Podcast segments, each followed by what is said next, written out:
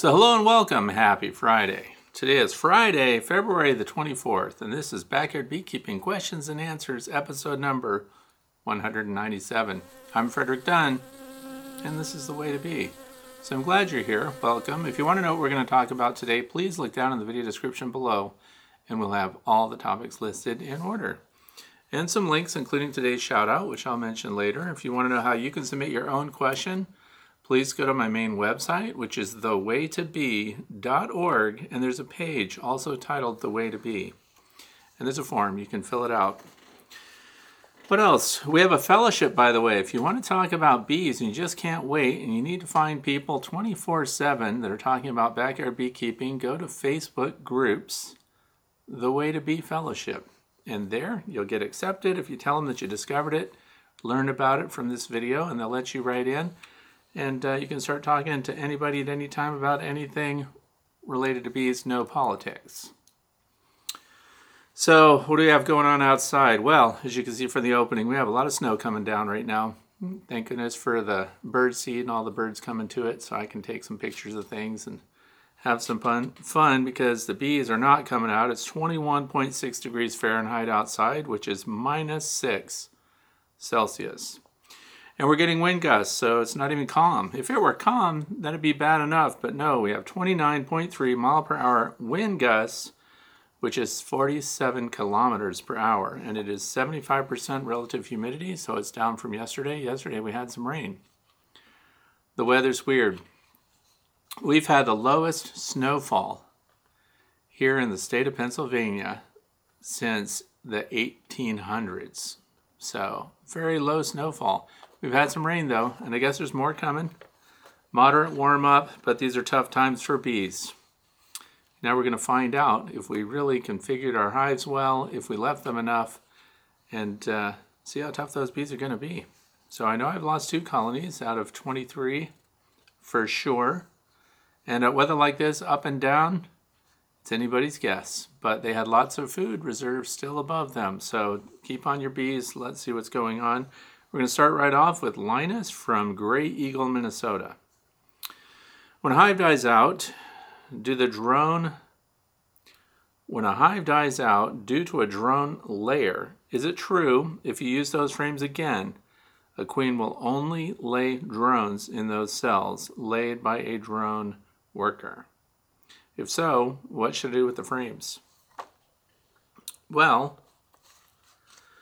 when it comes to laying workers, and they, it's true they can only produce drones, they tend to lay those even in worker brood cells. And as long as they're doing that, I can understand that someone might think that because uh, the developed drones in there that they would smell different, that the queen somehow wouldn't use that cell again. But I don't know of anything that supports that uh, claim that once they've been used for drones in worker cells, that the queen wouldn't later, once it's queen right again, meaning it has a queen that's laying, uh, that she wouldn't also lay workers there. The difference is drone cells that are made for drones. So there is a difference. When your queen right and your queen is laying eggs, uh, she'll select a non-fertilized egg to produce to put it in a drone cell, which is larger than a worker cell. And then when she does that, it is a haploid, and so that means it's going to produce a male, the drone, and then as soon as that male hatches out on the third day, the uh, nurse bees are going to start taking care of that. And those large cells are definitely selected by queens for the drones.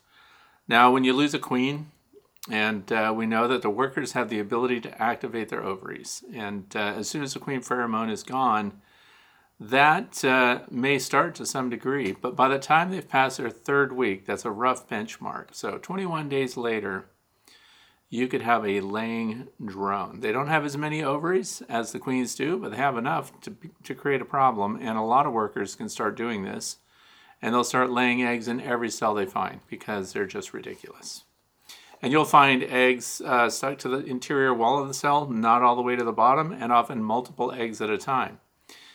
And because they're laying them in every cell, they're non-selective because uh, it doesn't matter male, you know, they're not doing male or female, they're just doing males and it's a survival mode. It's a ditch effort for a colony to send its genetics out into the world and they do that by producing drones. So this is where these are smaller drones, actually. So when the eggs are laid in a worker cell, and if they do develop, which sometimes that's even a question whether or not they can support that because the colony's in decline, um, when they do, it's what we call bullet cells. So when you see the face of the brood cell, when it's capped over, it'll be a really strongly convex cap. That's why they start calling them bullet cells, because really isn't enough room there for a, a male bee to develop in a worker cell. So they extend out further lengthwise, but you get a smaller diameter drone. That's why sometimes we see these little runty drones around when you've lost a queen and we've got a laying worker. So there's a lot going on, but if it's a worker size cell, they'll reuse those later as worker cells. And uh, of course, the drone, the larger cells, and the worker cells and drone cells are interchangeable for stored resources like honey, for example. So they use it for a lot of different things. So there's that. Question number two comes from Vladimir from Worcester, Massachusetts. I lived in Swampscott for a short time, by the way. I read that some beekeepers are feeding pollen substitute now to stimulate brood production. Is now a good time to feed pollen substitute in New England? And will that create a swarming problem in spring? Okay, so um, if you're going to feed a pollen substitute inside your hive, and it comes in the form of pollen patties, I just happen to have some here. This is two of them stuck together, but that's what they look like. These are pollen patties, and there were studies done on which ones were the most effective, and they have to have real pollen in them uh, if they want to rank among the best. Randy Oliver did some great studies at Scientific Beekeeping. Global patties came out on top, so uh, and then Hive Alive uh, also has pollen patties now, and they had global patties make those for them. So there are some top tier, top performing patties, but the reason you have to really think about why you want to use them. Um, if you use them in the fall, it's questionable whether or not they even help the bees. It also gets some pushback from a lot of people that are in colder climates, since we're talking about Massachusetts and the northeastern United States. Uh, if we start giving our bees a lot of solids going into wintertime, uh, then they need to defecate. So they need to be able to get out of the hive. And if we get long extended winter periods and they can't do that, and then bees that end up kind of stuck and then they soil themselves or soil the hive, which is the last thing they want to do. But if they do that, uh, that creates a big mess and it's hard on the bees. So that's why warmer climates can get away with it. That's why I'm kind of making this distinction. But if you are trying to build up your brood, uh, more than the environment would provide for. So that's kind of the key. People that are doing bee centric beekeeping or they're trying to follow the Darwinian beekeeping approach, uh, we're trying to identify the colonies within our apiary that are adapted to the rhythm of the local environment and the pollen resources and everything that they provide and when nature provides it. So that's one side of the house that results in smaller colonies overall, generally speaking. Uh, they could be healthier, and uh, but you're not going to get a huge, you know, honey production season out of them, and that's why this becomes kind of a distinction. So it depends on why you're keeping bees and what you want them for in the end. So now let's go to the other side. You have bees in your backyard, but you're a sideliner, and you're hoping to get honey from them. So to do that, you need a workforce, and the workforce needs to be advanced. It needs to be ready when the nectar flow really starts and when the pollen is available in the environment, which is the natural source for brood buildup. So those global patties have proven to really boost colony production because we're bringing pollen and protein in. And I did ask about the pollen content in those and the global patties, and they just say California pollen. They don't even tell us which plants it comes from. But even not knowing what the pollen source is, the testing's been done to show that they did have a benefit and they boosted brood. And those tests, of course, were done in controlled areas where they had bees that were given the pollen substitute, colonies that were not. They were under the same climate conditions and they were in the same apiaries. So the studies are pretty good. So if you really want to advance them, then it kind of goes against uh, this other part here. Will that create a swarming problem in spring? Strong colonies swarm. So you're going to have to keep ahead of them. And so that's the whole point. We don't want them to be pressured to swarm. If you had a brand new queen, for example, going into winter or late in the summer, if you requeen midsummer, something like that, Uh, the tendency is for those queens not to swarm the first year. You get a lot of swarming the second year, I've noticed with my own bees. And uh, so by expanding your colonies just in time ahead of the nectar flow, so when you super up in time, because you are going to build a lot more brood, more brood, more bees earlier, more bees earlier, more pollen, more pollen, more brood, and so it goes. And then you end up with these uh, large colonies, which actually would not be supported by the environment. So it, it just depends on what you want out of your bees. But even people in my area that have boosted their colonies with all kinds of feeds um, can end up with larger populations of bees in the hives, in the hives, and then uh, you get a lot of honey out of them. What's a lot of honey? Some people report a couple hundred pounds of honey per hive. So I can tell you that for me right here, a couple hundred pounds uh, for a single hive of bees has not happened for me, uh, but I've never boosted them like that. So if you want to use them, those are patties I recommend. Um, Global Patties came out as top performers. I would not, since we're on the topic, I would not suggest putting dry pollen substitute inside your hive. So when we get some decent days where the weather warms up and the bees are foraging and flying, uh, as we get into March, uh, my magic time here in Northwest Pennsylvania is, according to my records throughout the year, is March 12th. So, and of course, weather can play and can change everything. In some areas, everything's early. Right now, they're talking to the farmers in our area, especially the grape farmers, and uh, their vineyards are budding too soon. So, if they're budding, and also for the fruit growers, you can lose your entire crop if uh, this warm weather causes things to bud. I happen to know right now that putting pollen sub in my hives um, allows them to utilize pollen that they cannot access in the environment because it's just too cold to fly out for it. However, if we had a warm day, there's plenty of pollen out there right now already coming from trees. So it's just a matter of what you want to do. But uh, we have dramatic weather swings going on right now. So if you want a constant and you want a predictable crop of bees, so we're looking at livestock, and you really have to you know, pollinate your orchards or whatever it is you want to do early in spring, uh, the pollen patties work. So get them. Google, find them. Anyway, next question number three comes from Doug from Mobile, Alabama. What are your thoughts on running nine frames in a 10 frame deep box? My bees make it nearly impossible to take out my first frame without rolling bees. It can also be a challenge to get all 10 frames back in with all the propolis. Okay, so here's the thing. Why do people do uh, nine frames in a 10 frame box for beginners for starting?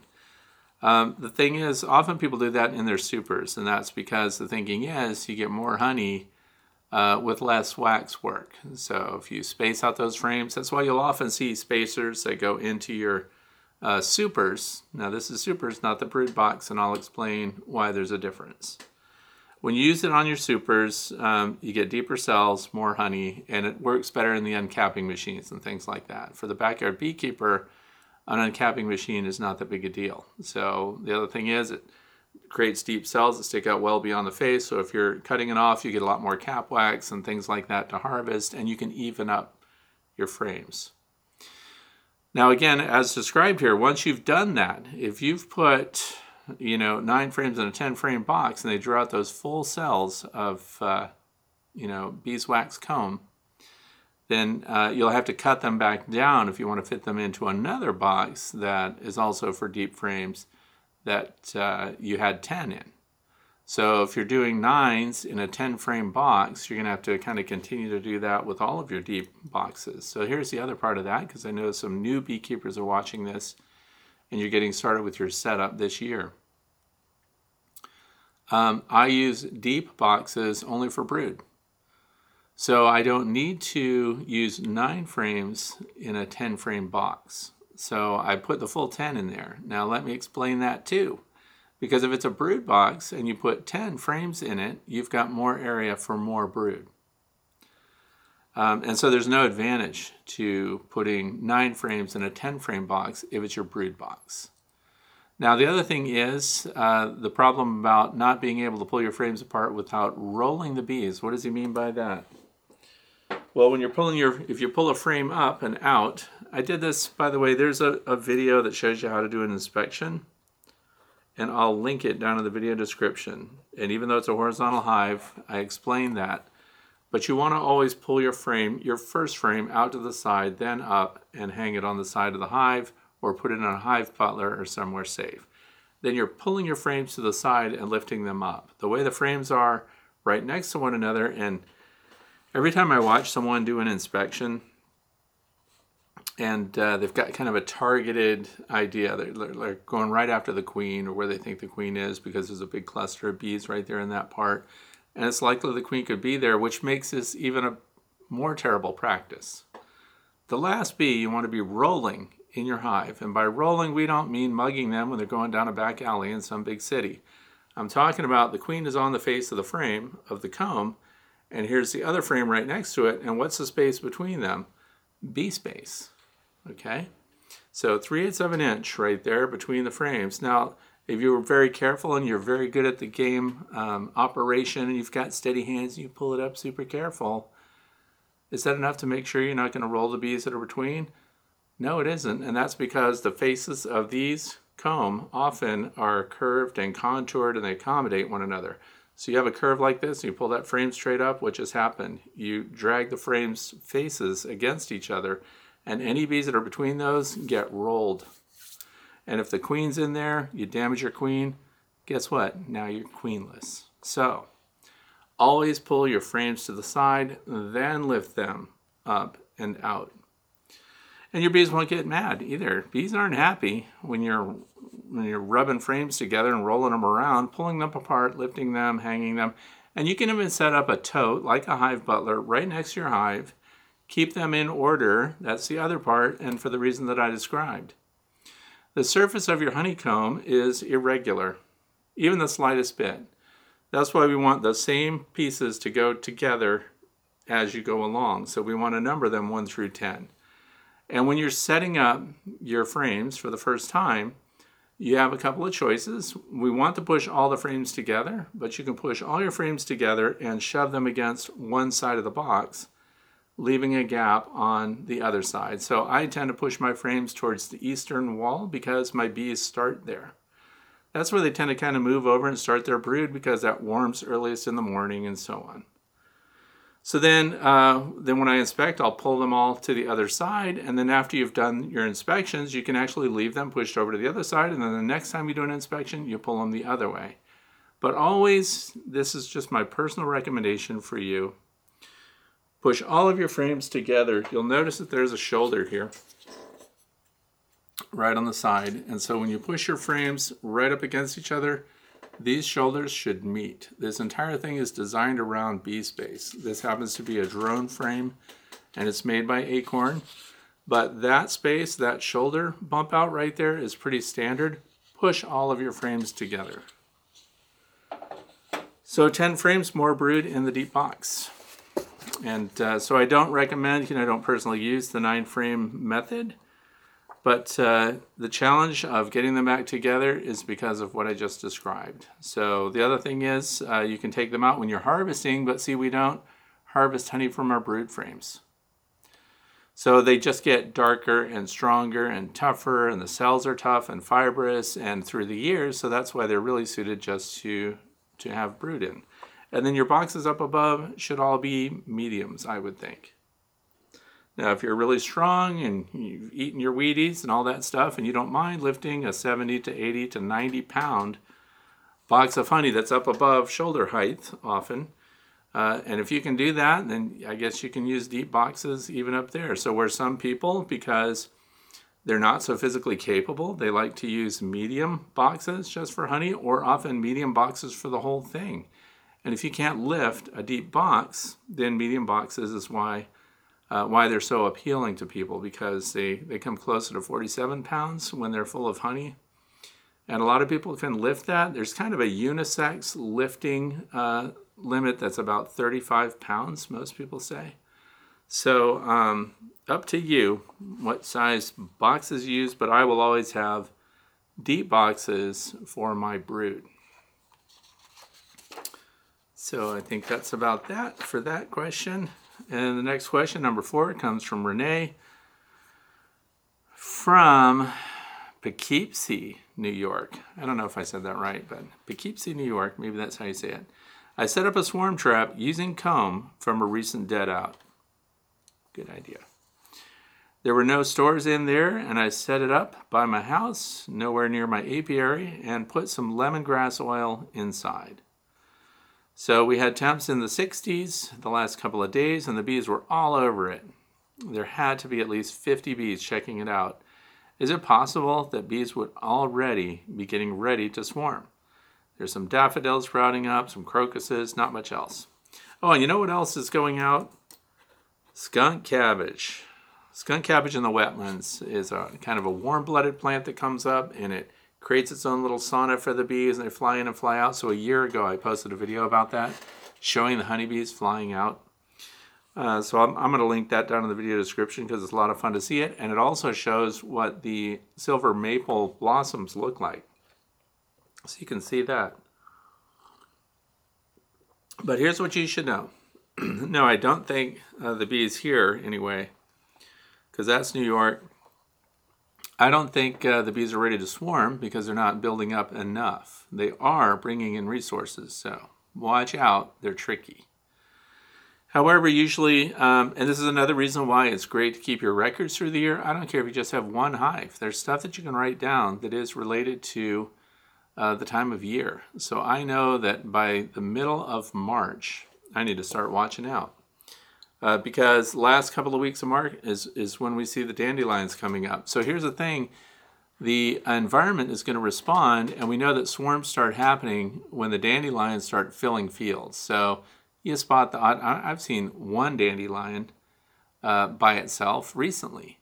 So it's actually when you start to see the fields filling with dandelions because that kind of is the visual indicator and mark that in your calendar because that's when the nectar flow is really coming in and that's when you could get a swarm. So why are these bees inspecting a swarm trap now? It's because weeks in advance of a swarm the scouts are going out and they're looking for places to move into. So you will see a lot of interest and you'll see them going inside and it's fun to watch and see how long they stay inside the hive and look around. They're they're pacing off all the interior surfaces. That work was done by Dr. Thomas Seeley and others who actually timed it and observed and watched the bees walking and they go around this way and they do that for a long time and they walk the other way and then they bring the homeowners group in and the association and they walk it off to see if it's good and then the rest of them keep going back. And sometimes this is another thing that happens it's kind of funny.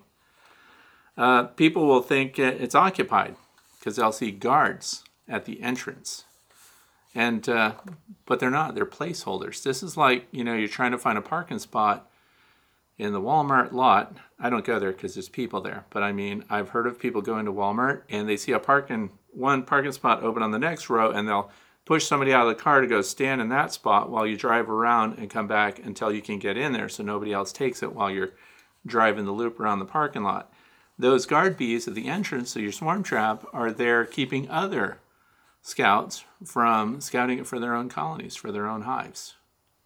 So it's very interesting the dam- dynamic that goes on there, but also this is a tie in because for those of you who are hoping to catch swarms this year, um, I really hope that you set your traps out well in advance because even though, and it's funny too, why wouldn't the bees, when they swarm out of a hive, when the queen's leaving, the existing queen, uh, why do they always go to a bivouac? They always go and just hang on a tree branch or somewhere uh, intermediate to that while the scouts continue to try to influence the rest of the bees in that cluster uh, that the spot that they have picked is the best one. And that's part of the Honeybee Democracy, which is a fantastic book if you don't have that already. But uh, of course, they go to the places that they've already scouted, that they already know are good, and uh, they keep coming back. And then you'll actually see waggle dance is occurring on the surface of the cluster, the bivouac. So that's their intermediate location. And then when you see a lot of them giving the same dance, and it's very it's interesting and it's fun if you're teaching kids and things like that. teach your kids to see the details of look at the waggle dance. It does this kind of figure eight. So it goes left and it waggles a little bit, turns around to the right, waggles a little bit, goes left, blah, blah. So it does this figure eight and it keeps rotating clockwise, counterclockwise, clockwise, counterclockwise. So great teaching tool for kids. The other thing is, is this bee here doing the same dance in the same cycles as this bee over here? And if they're different, we have conflicting information. So again, it's great to teach kids or beginning beekeepers to be keen on what information are they giving and now based on the position of the sun, what direction do you think that scout wants them to go? So there's lots of teaching opportunity there, but it turns into a flash mob. So once the bees, because keep in mind, they're communicating this information to thousands of bees in a bivouac. So when they really have decided on a location that they're going to go to, you'll see those waggle dances, identical dances occurring all over the face of that cluster in all directions. It's a lot of fun to see, and then you know that their departure is imminent. So if you want to stop that, that's when you better bag those bees. Don't count on them going into your uh, swarm trap because uh, they're again the ones that are going into your swarm trap could be coming from somewhere else entirely. While I'm on that subject, get your swarm traps out. But if you catch swarms from somewhere else, consider setting up a satellite bee yard in someone else's yard, someone else's property, or well away from your own apiary until you know the disposition and health of the colony that you've collected and moved in. For those of you who are just starting out, you want to catch your first swarm, that's also a great time to put the word out. Contact your local uh, volunteer fire department. Call the 911 center. Don't call 911. Use their non emergency number. Let them know you're a beekeeper, you're prepared to collect swarms uh, wherever people find them, and then tell them the geo area that you're available to cover and give them your phone number. Uh, if you don't already belong to a beekeepers association, get in touch with one of those and uh, join the club. Share what you know and learn what you don't. And then that way you can also get on their swarm list. And then you'll get those calls and you can go get free bees. And if you're not comfortable collecting a swarm and you're just trying to start out in beekeeping, um, make sure that other people who are beekeepers, people like me, I'm not suggesting that you contact me, I already have 10 people that I'm taking care of. So contact them, let them know you'd like to start with bees. Maybe you lost all your bees over the winter, it's your first winter or something. And uh, make sure that you get the first swarm of the year. Those prime swarms can be huge. And so the experienced beekeeper can go with you. You bring your hive butler tote, whatever you've got, uh, which is much easier than bringing your bee box because I get nothing from Hive Butler to recommend that, but I'm telling you that you can put a few frames in that Hive Butler tote. They have that screened top. And you can go to wherever the swarm is, shake them right into that box, close it up, and you're on your way. And if it's on a tree branch hanging down, sometimes there'll be a, a bush or tree branch, and the entire cluster is on a single branch. That is the easiest method for collecting those bees. You set that tote underneath, get another tote. If you don't have a Hive Butler tote, just get a nice big deep tote. But a translucent tote is a huge advantage because you can see what's going on in it, see where the bees are, and then you can make your own holes in it to make sure that they can breathe. So for those of you who are looking for making your own swarm kit, I'm just thinking about it right now. You don't have a Hive Butler tote, get a heavy duty tote, pull, make sure the lids are secure, and cut out little sections and um, use a heat gun or something to melt stainless steel screen after you cut out these holes in it so you've got a screen top. That's actually a very handy thing to have. Because then what you can do is you cut the whole branch and put the whole branch right in the tote, put the lid on it, and off you go. You don't smoke them. Smoking swarms is something I never recommend in the first place. If you do anything to them to try to keep them on that branch where they are, squirt them with some one to one sugar syrup and this is one of the things that I think Honeybee Healthy is really good for. Uh, add a little Honeybee Healthy to your sugar syrup, and that will be part of your swarm kit, your spraying swarm kit for the full 2023 swarm season. It will not spoil. So that's a recommendation for that. And you just drop them right into your tote, put that tote in your car, and off you go. You don't have to worry about strapping up a hive, making sure the bottom board doesn't move, putting a screen guard over the entrance, and all that other stuff.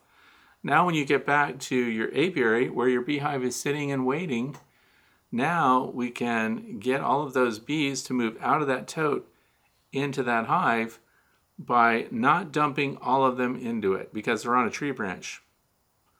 So we take the lid off the hive, inner lid off the hive, pull some frames out, shake some of those bees in there, put the inner cover back on, put the outer cover back on, and make sure that your entrance reducer is open, and put that tote, whatever it is, hive butler tote, whatever kind it is, here's the landing board of the hive that you just shook those bees into.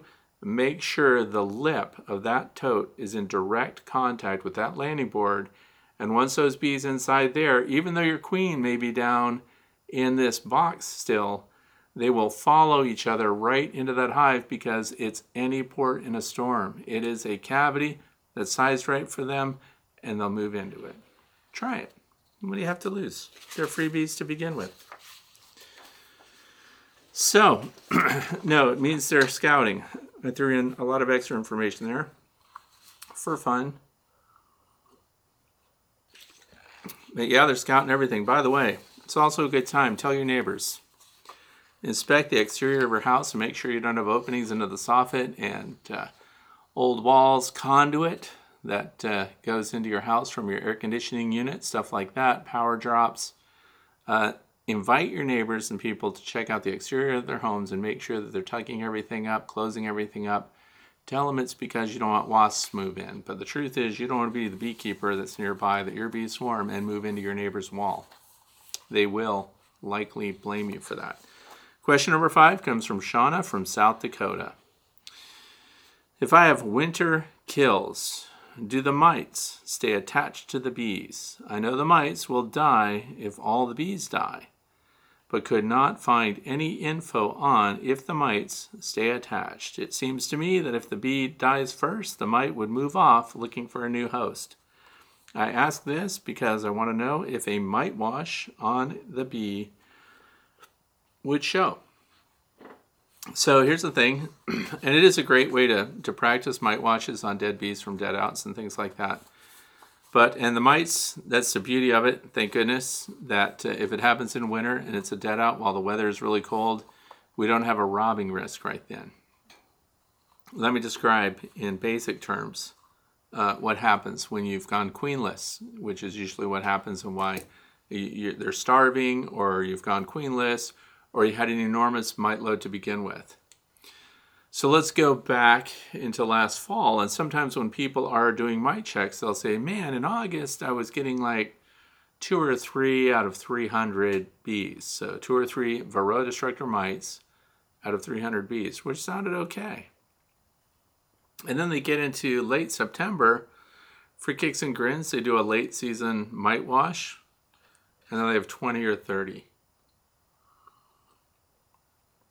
Now, what can happen is a couple of things. One is they're robbing out a colony that's dying, and they're overwhelmed with mites, and the robbing bees bring those mites home with them. The other thing is that as we get uh, into October, your bees uh, are being reduced, so your numbers are going down, which means fewer hosts for the mites that are in that colony, which means more mites per host in your brood area. So there, you know, we have 100 bees for mites to be supported on, and let's say 20 of them have mites on them, but then we drop to 70, and then there's more mites, fewer bees, and the mites are reproducing in whatever brood is left. That's why the brood gets really pressured, and why we need to have more mite control before we get into that time of year. Now, let's say they're dying out, as described here. Let's say they're starving, queen's gone. The mites can't go anywhere. There's no foraging happening. It's wintertime. So, this is what's really terrible about what's going on inside the hive. Bees are dying from attrition. So, the foragers that were left over at the end of the year, they're still in the hive that are, that are performing their duties as the mantle of the winter cluster uh, they're using their bodies to warm those that are in the middle of the cluster, and they're expiring. They're the ones with the tattered wings, they're older, and everything else. And what happens is, as their numbers decline, other bees that are inside that colony uh, the younger bees are taking their position and taking their place, and that's why the numbers dwindle. As those numbers dwindle, any varroa destructor mites that are inside that hive concentrate themselves on whatever brood is being produced. Now, we know here in the state of Pennsylvania, we go to almost no brood at uh, the end of November, first week of December, which means the mites that are there are phoretic, which means they're moving around, which is now the dispersal phase. So now your queen going into December, and they're using these fat bodied winter bees to provide resources so they can start brooding up, even though they don't have any new pollen coming into the hive. So, what happens when they start laying eggs and you have brood inside the hive? Any mites that escaped your treatments, any mites that the bees do not groom off on their own, if you've got these mite resistant stock, uh, they will be going after every cell that uh, has developing larvae in it now. They'll move into that at the last minute, just before the cells get capped and go into the pupa state. That's when the mites that are on the abdomens of your nice nurse bees eating their resources, they're getting liposuction. That's what it seems like. They're consuming the fat body stores, all that great nutrition that's in their stomachs that lines them. All of that extra fat is being fed upon by the Varroa destructor mite. It's disgusting. Now, the numbers dwindle. Let's say you didn't have a queen, so we're not laying any eggs. So that means there's no brood unless you have a laying worker. And so if you had a laying worker, then same thing happens. Now we have reproductive material once they start producing their drones in the wintertime, which no other colonies would generally be doing up here in this part of the country. So now they will all converge on those uh, laying worker um, pupa and they'll be feeding on them. Plus, they're feeding on those workers. So now the mite numbers increase per bee. So as the bee numbers dwindle, it seems to be more mites per bee, right? So now they would be, and this is where I think some people get those terrible pictures. I have never seen a honeybee with more than one mite on it. But we've seen those pictures, those alarming pictures that have varroa mites all over the abdomen, three or four of them on the thorax. They're just all over that bee. Now, I have to think that's a lab environment or something because they really are stressing those bees with the varroa mites. Who knows what's going on? But we know that the varroa mite, in the absence of a bee, is only good for five days max. Some other studies said they got them to go up to nine days. So, regardless of how long a Varroa destructor mite lives without its host, we know that when the host dies or is even really sick and not able to provide resources for the mite, the mite moves on to a healthier resource. So the healthier resource would, you know, their preference would be reproductive material. That uh, that's what they use the developing pupa for. But now we've only got a laying worker, and uh, now there's no more reproduction happening. Now they're killing your bees. Now, where are the mites? This is why if you do a mite wash, you might get a few, but it doesn't really indicate what's going on. And so here again, I'm going to go back to what I talked about last week and where I'm headed. This is the future of my hive designs uh, throughout my apiary. I want screened bottom boards. I want enclosed bottom boards below the screen. I want trays or inserts, trays are my preference, that we can pull out, just as I did over the last week. I pulled trays. Each of my observation hives has a removable insert. So I can pull it out and see what the mites are on there. Because the mites without a host will eventually die and they'll try to roam. And then, of course, they end up on your bottom board. They end up on your insert or on your tray and uh, because they do, they leave the bees. There's no incentive for them to stay on the body of a bee, and they hope to find another host, but they can't go anywhere. They can't fly. Uh, they need another bee. That's why robbing is critical. You need to close up a dead hive so that uh, because if it just died out, or if they're really weak and they're going to die out for sure, you need to prevent other bees when a warm day comes along from robbing them out. Because when they go in to rob them out, guess who's jumping all over them?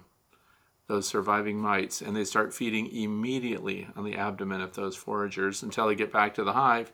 Then they scoot onto the abdomen of the nurse bees in that hive because that's where the best nutrition is for the Varroa destructor mites. So, given the choice, they only leave a bee for another bee. If the bee is dying, they'll leave it. And then, of course, I've found them moving over the surface of comb before in uh, a hive that had brood disease. So it was a, a sick hive. So the bees were off the bodies, or the Varroa destructor mites were off the bodies of the bees and roaming the surface of the comb, trying to get onto the body of another bee. And the comb that they prefer, that you find them most on, is of course your brood comb because it smells like brood. And they everything is they're blind, so everything is sensory for the mite. So, but can you do mite washes? Yes. Will it be accurate? No, because the bees are all dead. But uh, and it was very good information for me to look at my not to brag, but to look at my observation hives, and uh, so these inserts have been in for several weeks. And when I pulled them out, only one hive had two dead mice on uh, the insert. So the other two had no dead mites on the insert. So that's fantastic news because at least that pressure is not being applied to my bees. So I hope that answered the question. I really would love to talk to somebody like, uh, you know, Dr. David Peck, who is a varroa mite expert or Dr. Samuel Ramsey, who is a varroa mite expert, but I think the answer is going to be pretty much the same. The questions that I have for them, if any of you happen to know them, or if one of you happens to be watching Dr. Peck or Dr. Ramsey, what is the low end temperature that a mite can handle? Because once a colony dies out in the wintertime, the temperature drops pretty fast.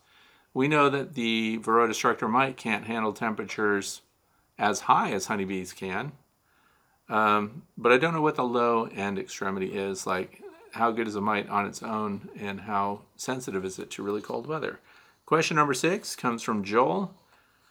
Broken Arrow, Oklahoma. I have a question about using the green drone frames for IPMs. That's a frame I already showed here, Integrated Pest Management.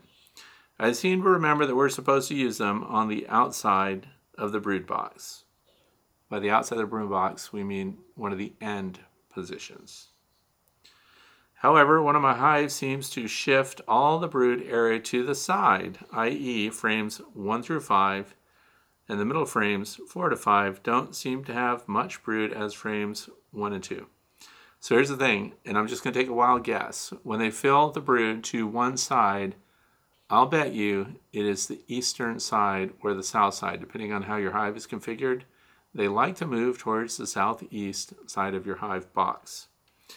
So they don't seem to have as much as brood 1 and 2. That being the case, should I put a drone frame in position 1 and move the brood over? Or would you please talk me through this as far as timing or installing the green frames? Okay. This is this is an easy answer, but it's a good one for beginning beekeepers. First of all, I don't even if you're a beginning beekeeper, brand new, this is your first year, I don't even recommend you use them. Don't even why bother? If you have a big colony and you think you are wanting to practice integrated pest management, the reason I say for the first year beekeeper, don't even try, most of the colonies don't build up big enough to really have a sizable drone population. Which colonies build the most drones? Well, we know a failing colony would do it.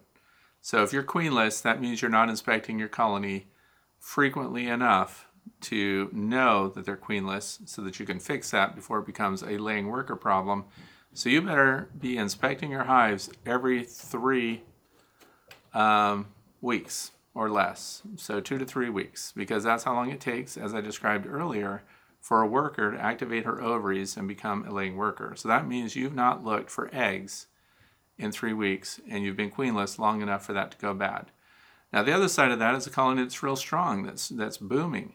They, when they have a lot of surplus resources and a lot of surplus foragers and workers, that's when they start to build the drone cells, and that's when they start filling those cells with uh, drones up to 20%. So, two out of 10 frames could be drones. So, the question is if this is all the way first position, now we've got 10 frames all the way through here, and if all the brood is building over here and there's a bunch of empty frames here, and then this frame is on the end and they're not doing anything with it, should this be moved closer to the brood so that they will build drawn uh, drone comb on it and then lay drone eggs, you really can't accelerate that. So my recommendation is leave this in the outside position And I also recommend just using one. There's no reason to put two in there, although 20%, two out of 10, could be used in your hive. And they will start to draw a comb as they expand in that direction. And I say let your colony grow into that position rather than trying to force them to build drone comb right there. Because I think it's a much better planning deal for you to kind of follow what they do when they're left to themselves, when they have nothing but, um, let's say, no foundation in the frames that you put in there. They don't tend to put uh, full frames of drones right next to their main brood area. It's after they've grown out a while, and then they're always on the outskirts of it. So they're also sometimes build drone cells between frames. So if you've got a super up above, you've got these gaps in between, bottoms of the frames from up above, top of the frame from down below, you'll see larger cells there, and they often grow uh, drones there too. They raise those.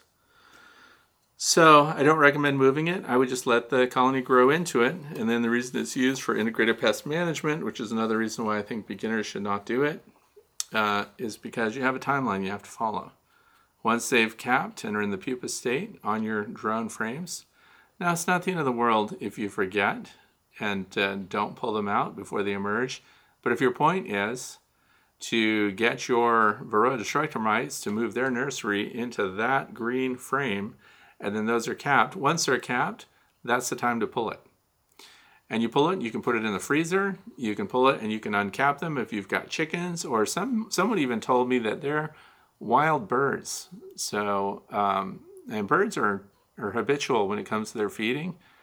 If you've got wild birds that fly down and will actually eat the the pupa off of your frame, I think that's that's a pretty cool trick too. Why not feed the wild birds? I've never seen that happen. I think it's a great practice if you do it, but we have chickens, and once chickens see another chicken eating something, they all run up and start eating it. And then chickens, of course, are educated easily. You can sprinkle, so you can lay your frames. this is how to get your chickens, for those of you who are thinking about it. Chickens see something new, they don't run up right away and start eating it unless you've you know you've got super smart chickens or something else. Chickens like to wait to see what other chickens do, and if that chicken doesn't die, they'll do it too. So here's your, let's say this is full of capped drone brood, or it's 80% capped drone brood. 80%, go ahead and pull it. And it's likely that they may do one side and the other side might not have it, but you'll be getting rid of a couple of thousand drones here uh, that have Varroa destructor mite reproduction going on under those cappings. How do you get your chickens to eat them for the first time? You set it out there, get some bricks or something. You can put it right on the ground if you want to. I'd rather not. But uh, just put some bricks out, lay this on the bricks, and then how do we get our chickens to start uh, pecking at this?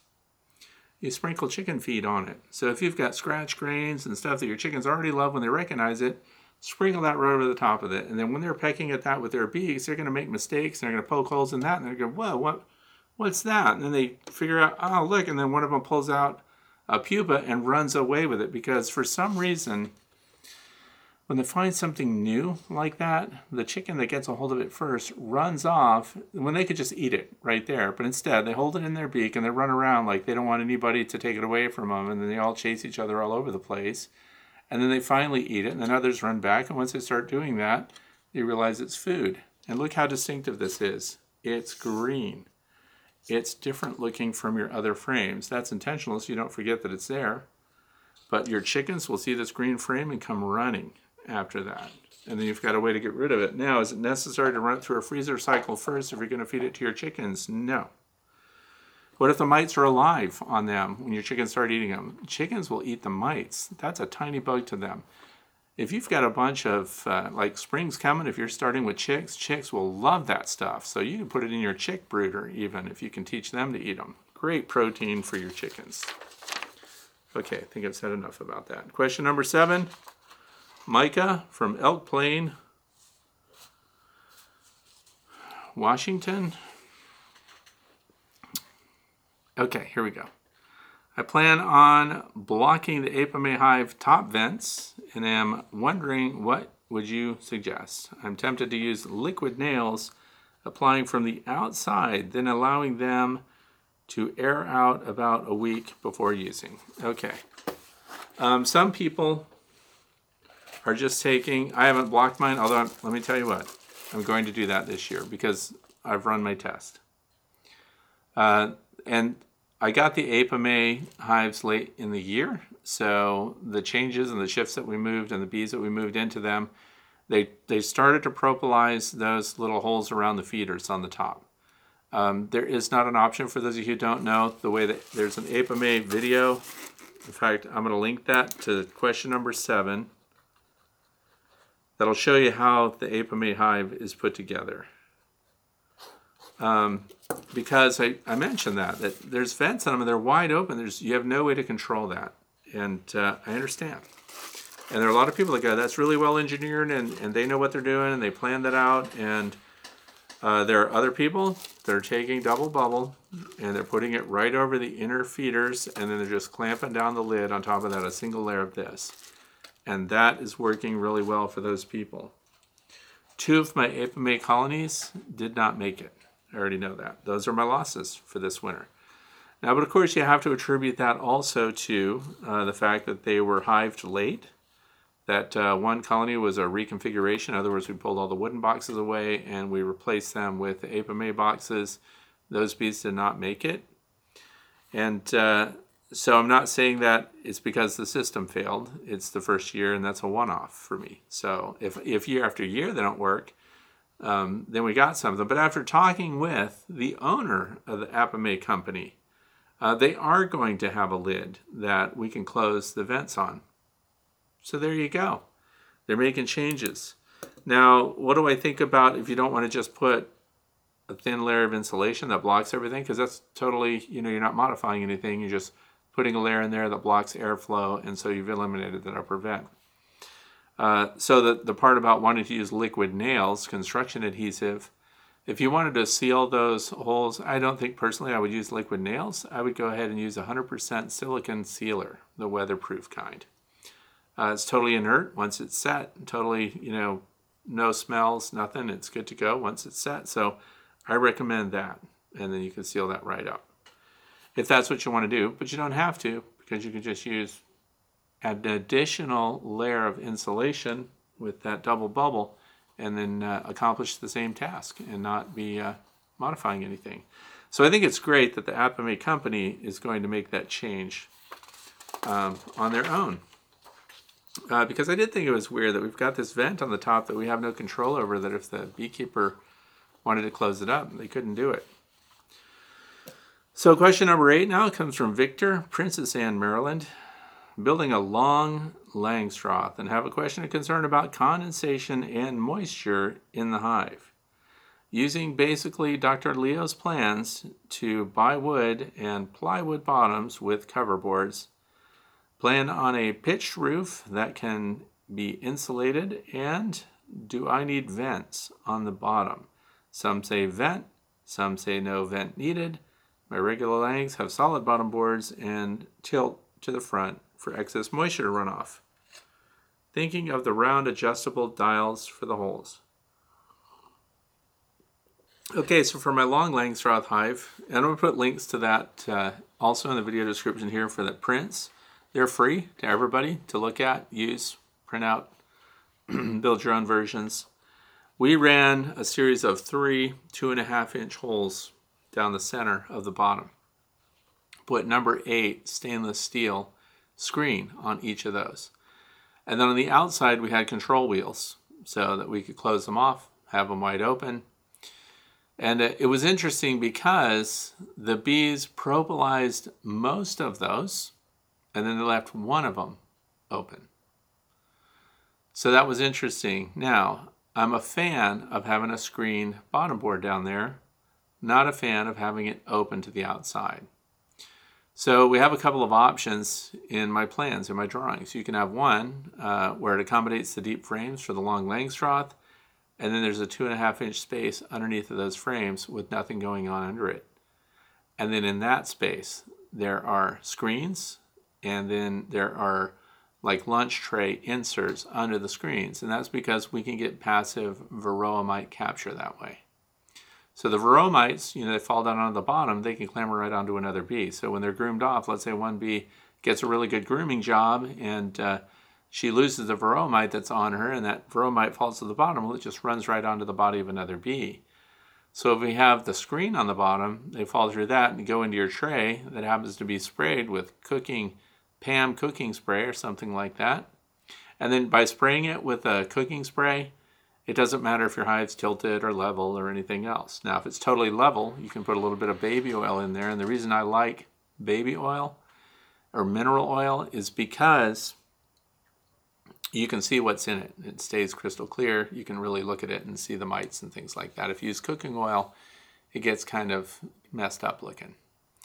So anyway, I'm a fan of the screens underneath, not open to the outside. And of course, you can do your own tests, do what you want. You can start with the screens in the bottom, see what the bees like, what they don't, see what they use, what they don't. Um, but I do like, as I described earlier on today, when it comes to a bottom board, screen bottom board enclosed with a removable tray that's my future um, for all of that, but also for the long langs. Um, most of the holes they sealed up, one they left um, unsealed, so it was interesting. But uh, I think there's enough air movement in there for that. And another reason that I think this way is after talking with Jeff Horchoff, which is Mr. Ed, and of course Dirt Rooster, which is Randy McCaffrey, we talked at length about the conditions that they find when they're doing cutouts from structures that are abandoned, sheds, houses, everything. Uh, the horizontal configuration, when they're between floor joists, the walls, the vertical, um, they're not chewing openings and they're not uh, having additional venting or openings and areas to drop resources out of or vent from. Their uh, entrances are pretty consistently single and consistently in the area of brood. And uh, so that was interesting too because my brood area was not the area where they left it open. It was past the brood and it was near where the honey was at the bottom.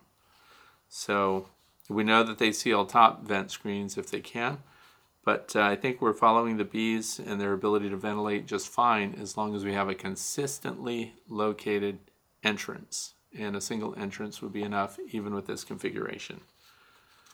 But uh, so that's it. And the reason that, by the way, we have that extra space under the frames. So if this were a black frame, this is green obviously, but we've left additional space beneath the frames. And again, um, talking with the guys that have seen well over a thousand feral colonies, right? So this is not just somebody who's seen 20 or 30. Uh, I don't do rip outs, so I don't have the opportunity to see that, but they notice that when the bees build their natural comb down, and let's this is the bottom, whether it's a vertical space or horizontal space, didn't matter. They don't bring the comb down and attach it to the interior surface. They bring it down within about bee space, and I think Jeff said somewhere within half an inch of the bottom. And uh, so we know that they're not going to attach down there. So what that did is it provided you, the beekeeper, with extra comb. If they ran extra comb down here to partially fill that space, what do you think those cells will be? They'll be drone cells, or sometimes they'll just be honey, or they'll just be extra wax. And so that gives you an opportunity now to cut away the bottom when you're doing your inspections or if you're closing things up for winter and you've got a source of uh, beeswax coming out of that hive also. And they keep that bottom very clean. It's very interesting. so I hope that uh, answers the question. The other thing was, you know, I had several of those openings along the bottom. I don't. They're they're cosmetic now. They really aren't of any real use to the bees. So it's your call. You can try it, but uh, I'm a fan of screen bottom boards for the reasons that I described, and then having a tray, and then it's of course it's in an enclosed space. Question number nine comes from Steve, San Antonio, Texas. Is there a time during the year that I should stop topping off my internal feeders? I've heard that keeping them full discourages them from looking for other sources. Also, I recently added a super to one hive when I found that all the frames in my top hive have built out comb. However, three frames have nothing in the comb. I've noticed that there is no comb being built in the super. Do I just need to be patient, or is it because the bees have not filled the frames in the deep yet? So this is part of when you're a new beekeeper too, uh, sizing the colony correctly for the bees that occupy it. Uh, don't put a whole bunch of boxes with a whole bunch of extra space above them when you're just starting with a small swarm or you've just installed a package or something like that. Leave that box as a single box until they fill out almost all of the frames that are there. Then add one box on until they've filled almost all of those frames, and then add one after that, and so on. Now, the part about feeding, uh, when should you consistently feed? Now, we're talking about San Antonio, Texas, because we wouldn't be feeding liquids here at all. But uh, here's the thing if you're putting on supers, or if there's any part of that hive that you plan to harvest the honey from, do not feed sugar syrup. Do not make sugar syrup available outside of your apiary either if any of your hives have the supers on that are going to be used for human consumption. So um, during periods of dearth, I understand there are some areas that get extended periods of dearth. So if it's an, a time of year when your bees are just surviving, and you know that you're not going to put honey supers on for that period, in other words, they're off, and you have a nectar flow that happens in late August or something, then during July you could feed the sugar syrup. And it's true, they won't take it if they don't need it. Also, the weakest colonies don't tend to take very much syrup, and they're the ones that need it the most. So that's a judgment call based on where you live and whether the climate dries up. And for those of you that are wondering, that are thinking about beekeeping for the first time this year, I highly recommend you go to a website and it's called beescape.org. B E E S C A P E dot O R G.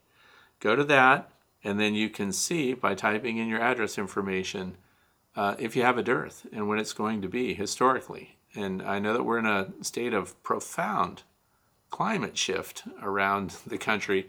Places that never get snow and sleet Hollywood, California. This morning they showed the Hollywood sign with sleet falling all over it. So we have a weird weather pattern right now. Places that should be cold are warm, places that should be cold or should be warm are cold, and uh, they're getting heavy rainfall in desert regions and things like that. So uh, we have some weird stuff going on, but you can look at Beescape to find out uh, what kind of pesticide loads are being used in your area, whether there's a dearth, whether or not the environment supports your swarms. In other words, if you are going to practice Darwinian beekeeping or something like that, and your intent is to let your bees swarm and you live in a rural area where that wouldn't matter, don't recommend it if you're living in suburbia or if you have neighbors all over. But um, you'll find out if there's a dearth where you need to keep an eye on your bees. If they get super light, you may have to feed them. And uh, at that point, I do recommend open feeding near your apiary, and that's because uh, if you're in a dearth period, this is where a small colony of bees that are not under your direct observation uh, can be quickly robbed out by other bees because they're all in the same situation. So it's my thinking that if you put out uh, your, your sugar syrup feeders and things like that during those periods of profound dearth, that you're drawing off the foragers and getting them away from your apiary. I mean as far away as you can put that feeder. If it's 110, 120 yards from your apiary, all the better. Here's the problem. You put that because it's convenient, and let's say you're one of these people that has your beehive on a patio right behind your house, and you decide because you want to watch them that you put your sugar syrup on the you know, picnic table right next to your beehive, and it's great to see them feed, and it's very fulfilling. It's kind of like having a bird feeder. You like all the birds to come, you get to see them feed, and then you're filling it up, and wow, they're taking a gallon a day or something. Here's the problem if they ever run out of that, the bees that are coming to that feeder could be coming from all over the place. Now the feed's gone. Where do they go? They start scouring the immediate area, and if your beehive is there, they put pressure on that beehive. As a small colony, it gets overwhelmed, and then they're robbing it. And once they get in and get a tiny taste of any of the resources in there, it's an unstoppable mob. So, do not feed inside your own apiary.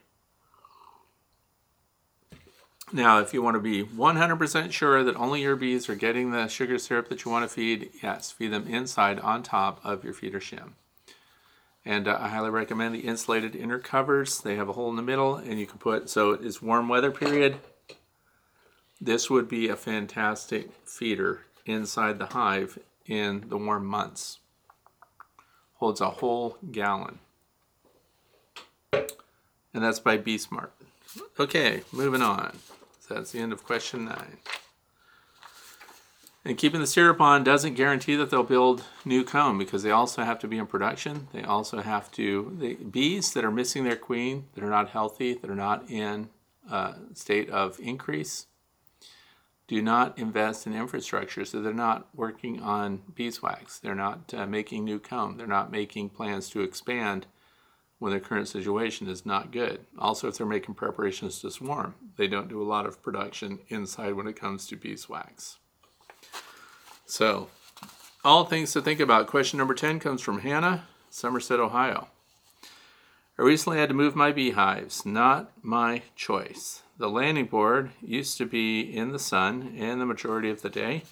I've noticed that it rarely is now. I've noticed the bees don't really come out as much as before. Should I move my hives facing the sun again, or does it matter? Seems like the bees aren't out as much, but it is still February. Okay. I have my beehives facing every direction except one. So I have east facing hives, south facing hives, north facing hives, but none that are facing to the west. Why do I have no hives facing west where the sun sets? Because that's where the prevailing winds are coming out of most of the year. So I don't face landing boards where the blasting wind, like right now we have horizontal snow, it would be blasting right into the hive. So now, with that aside, does the north facing landing board do better than the south facing landing board, or is it vice versa? South facing and east facing landing boards do better. And that's, I've had that configuration and I've had them facing different directions for, well, since 2006. So, why do I still keep them that way? So I can show people the difference. They still make it, they just don't do as well. I think I have one area that's doomed because the bees tend to not do very well next to one particular spruce tree, but I think that's because it keeps them in the shade all winter long. So north facing is not as good as south facing. South facing gets winter sun. Winter sun means that it melts the snow and stuff off, warms the front first, gets the bees to inspect the entrance first, and they're flying earlier than those that are in insulated hives and those that are in hives that have landing boards facing other directions. So yeah, I think it makes a difference. South by southeast is the best. Question number 11, Nate from Fredericksburg, Virginia. Says, thank you for sharing your knowledge. I'm considering beekeeping. Supposedly, a bee's first defense mechanism is to attack an invader's face, and that they attack dark complexion surfaces first. I'm African American with very dark skin. Have there been any studies that might suggest bees are more aggressive towards dark complected people? Okay, I can answer that easily. Um, for one, it's texture over color. So, for example, because I bring black equipment out, I have bee suits that are camouflage. We have a lot of different colors. And here's another thing that I want you to think about. Uh, in Africa, there are a bunch of beekeepers there, and they're not being attacked by their bees. In fact, the ones that I've seen, the groups that I've seen keeping bees there, uh, they don't even have bee suits half the time. Some of them have veils, barely, and uh, they're keeping top bar style hives. And uh, so all the rules that apply are really towards behavior towards the bees, how roughly you manage your hives, and don't wear anything that has black and long hair. So, like a bear. So, if a bear were showing up, it's black, but it has no hair, let's say, they wouldn't pay attention to it. But when it has long hair and it's black, that's the combination. So, texture over color, if that makes sense. Also, for example, I have video equipment that I video of the bees with, and I went and looked into an Africanized colony of bees. And they came right out and they were very defensive. Now, the all the camera equipment that I carry, in fact, all my photo gear is black. The tripods are black, the lenses, the camera bodies, everything is black. What they went after was the what we call a dead cat, which is a, a wind muff that goes over your microphones. They were all over it which created a terrible audio situation for me. But they ignored the rest of it. So what I'm saying is texture, not color. I think you're perfectly fine to keep bees. In fact, I hope you'll keep us posted. But unless you've got really long hair or you plan on wearing really fuzzy clothes, you're going to be fine. And they do go after high contrast areas, which is why they kind of go after our faces. They go after our eyes because that's a high contrast area, but I highly recommend that people wear veils at least when they're working their bees and uh, have a full bee suit ready to go. But your behavior around the bees counts far more than the color of your skin or the color of the outfit that you're wearing. So that's it for today, and we're going to move into the shout out. A lot of people are going to be doing, uh, they're going to be doing autopsies on their bees, necropsy, whatever you want to call it. Um, they're going to have some dead outs, you're going to have questions, and uh, people tend to have a hard time communicating what they're looking at and kind of diagnosing what's wrong. And this is a great time where your bee mentor, if you've got one, hopefully could come over and help you go through it and uh, you get rid of those bees. But here's the thing my shout out today is for the Bee Informed Partnership. It's a nonprofit organization that does testing, establishes best beekeeping practices, and also publishes helpful information.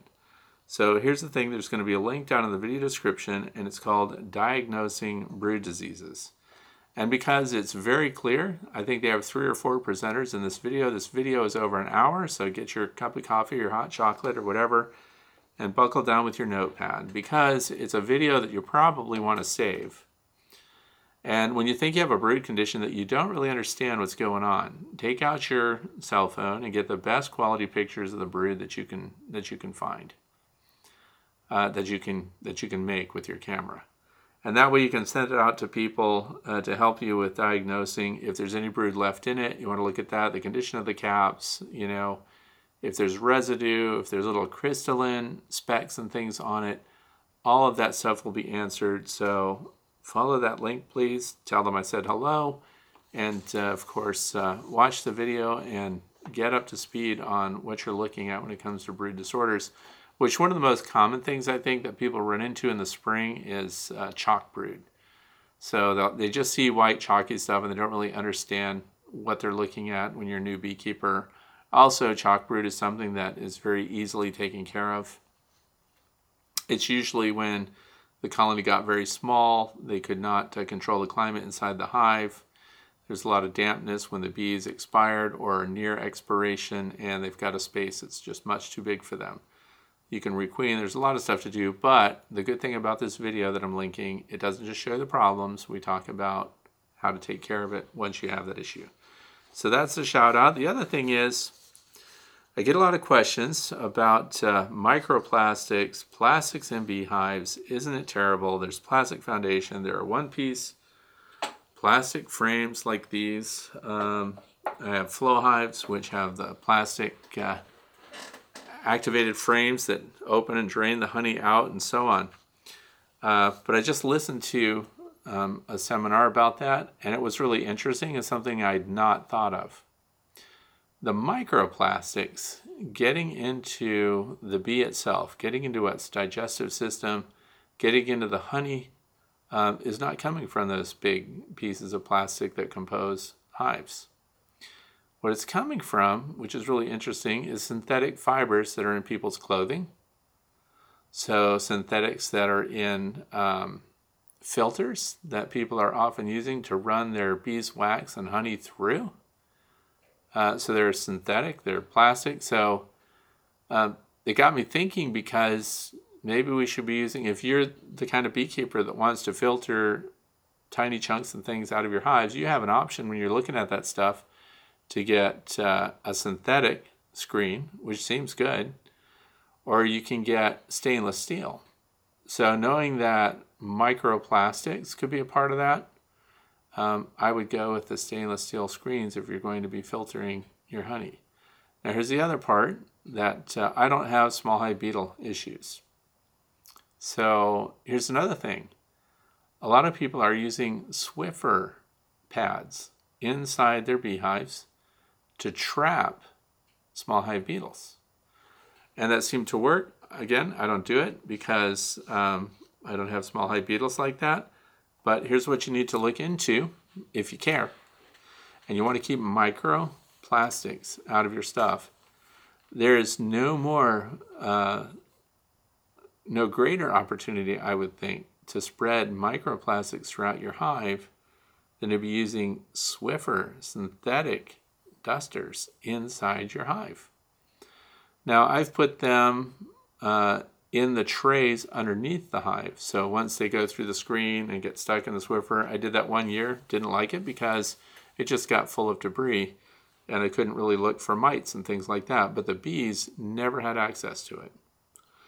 So if you're putting any kind of pad inside your hive, and if it's made out of synthetic fibers, be very careful about your selection of that stuff and determine whether that's your only solution to whatever the problem is and why you're using it. It's a synthetic fiber and it's a microplastic fiber, and then the bees have to tear it apart. Look what bees do when you put any kind of, like, put the Swiffer dusters in there, for example. Bees chew them. Bees want them out of there. It doesn't belong in the hive.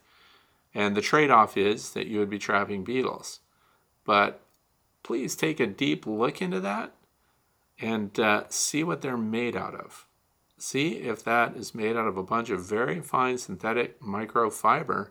And if it is, I'm just going to give you my personal opinion on that. I would not put that in my beehive, uh, knowing that those microplastics are more quickly uh, placed into the digestive stream of your honeybees. So, and and just it was a light bulb moment when I was listening to that talk about what the microplastics are, how they get where they are, how those tiny particles uh, get formed, and of course they're also airborne, and there are other things where they're in the environment but those things are not under our control. Uh, what is under our control is what we put inside the beehive. So fabrics. And this is another thing, and this is was not a microplastic side too, but people were running their filtered honey so that they could enter it in contests and they wanted to have it really clean. And someone was saying use cheesecloth. Now I know cheesecloth is natural fiber, but uh, cheesecloth, when I was talking to a honey judge, one of the culprits is cheesecloth. So if you want to put tiny cotton fibers in your honey, that is going to cost you points when you're getting uh, when you're in competition. Don't use cheesecloth for that. Use something that liberates no little linty, fibrous, you know, pieces in. So that's my fluff part for today be ready for that. Um, think about what you're putting in your hive, especially knowing that the bees are going to be tugging at it, pulling it apart. Um, it's a no for me when it comes to Swiffer. Um, they're designed to mop and clean things, and I had not considered what the fibers are made of, or that we could have nano size uh, fibers getting into your bees. So that's it for today. I hope that uh, you're making good preparations for spring and that you're not in the midst of this big storm that's working its way across our country. But uh, plan ahead, be ready for the swarms, be ready to super your hives. And for those of you who are planning to get bees for the first time, get yourself on that swarm recovery list and uh, get free bees. Thanks for watching. Have a fantastic weekend.